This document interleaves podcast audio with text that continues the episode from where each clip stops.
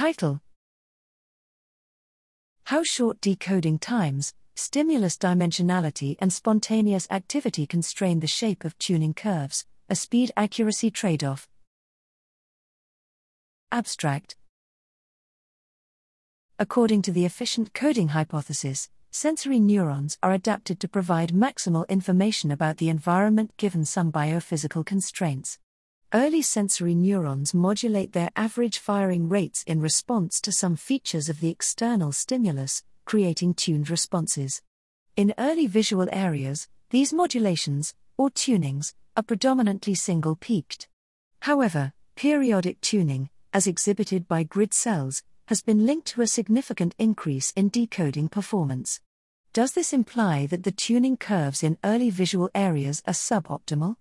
We argue that the timescale at which neurons encode information is imperative to understanding the relative advantages of single peaked and periodic tuning curves. Because, if decoding ability scales differently with time for the different shapes of tuning curves, the timescale at which the neurons operate becomes critical. Here, we show that the possibility of catastrophic, large, errors due to overlapping neural responses for distinct stimulus conditions creates a trade off between decoding time and decoding ability. Unfortunately, standard theoretical measures such as Fisher information do not capture these errors. We investigate how, very, short decoding times and stimulus dimensionality affect the optimal shape of tuning curves for stimuli with finite domains.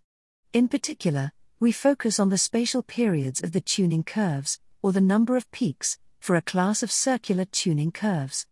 We show a general trend for minimal decoding time, i.e., the shortest decoding time required to produce a statistically reliable signal, to increase with increasing Fisher information, implying a trade off between accuracy and speed.